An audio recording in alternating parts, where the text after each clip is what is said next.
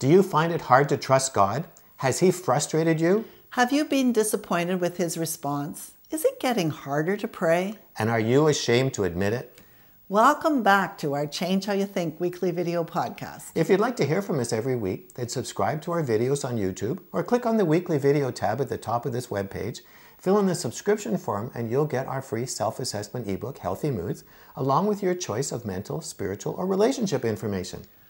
One of the most common struggles that Christian ha- Christians have is to trust God. You would think it should be easy to trust someone who you've been told loves you and gave his life for you.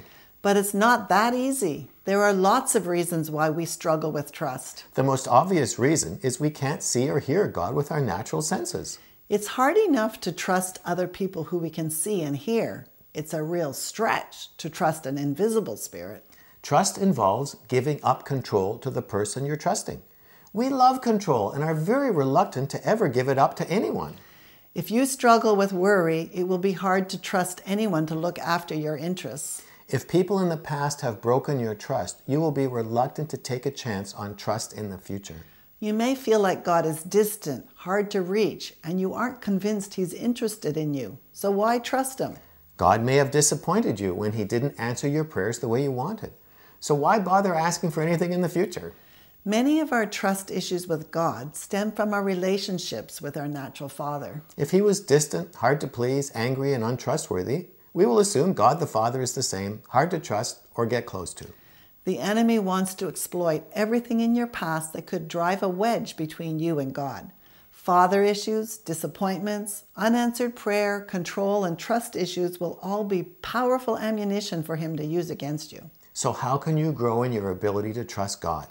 You need a healed heart from the hurts of your past that are making it hard to trust Him. The good news is Jesus wants to help you do that, but you have to give Him permission. It will involve forgiving those who broke your trust, even forgiving God for na- not answering your prayers the way you expected. Keep this question in mind Would any responsible parent give in to every request made by their children? Of course not. The adult knows what's best for the child. Does the child understand all the reasons behind a parent's decision? No.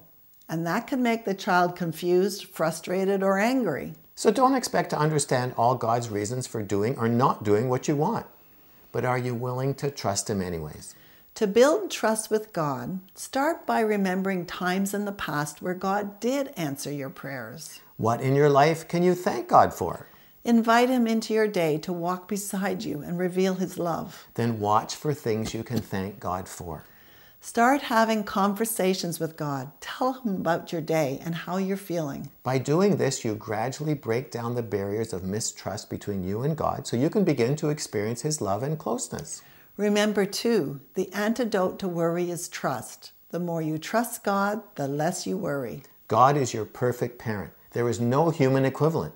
So don't limit your trust in God based on past experiences with your own parents or other people. He's waiting to give you a hug and demonstrate how much He loves you. Open your heart to Him today. If you'd like to heal from past experiences and draw closer to God so you can hear His voice, come join us in Free Your Mind. Free Your Mind is an online self study program that will help you change how you think. It will guide you through a pathway of healing mentally, spiritually, and emotionally. Through 15 minute videos, regular live group coaching calls, an online community forum, and 24 hour access to our entire video library, you can work at your own speed, anytime, from anywhere in the world on any device to bring the life changing transformation you've been looking for. You can learn more about it using the links below this video. We'll talk to you next week, but this week, invite Jesus into your day and watch how he demonstrates his love for you.